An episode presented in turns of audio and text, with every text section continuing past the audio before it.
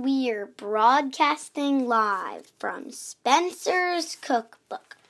Today, we are learning how to make Go Orange Juice.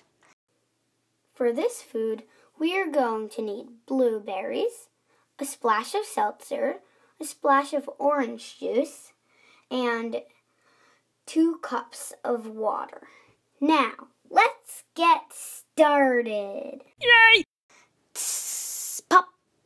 You start with a glass, like a cup, that thing.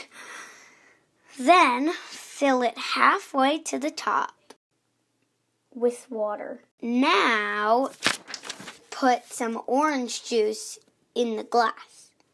Next, put some seltzer in the glass. Last but not least, put 5 blueberries in the glass. Enjoy! We'll see you next time on Spencer's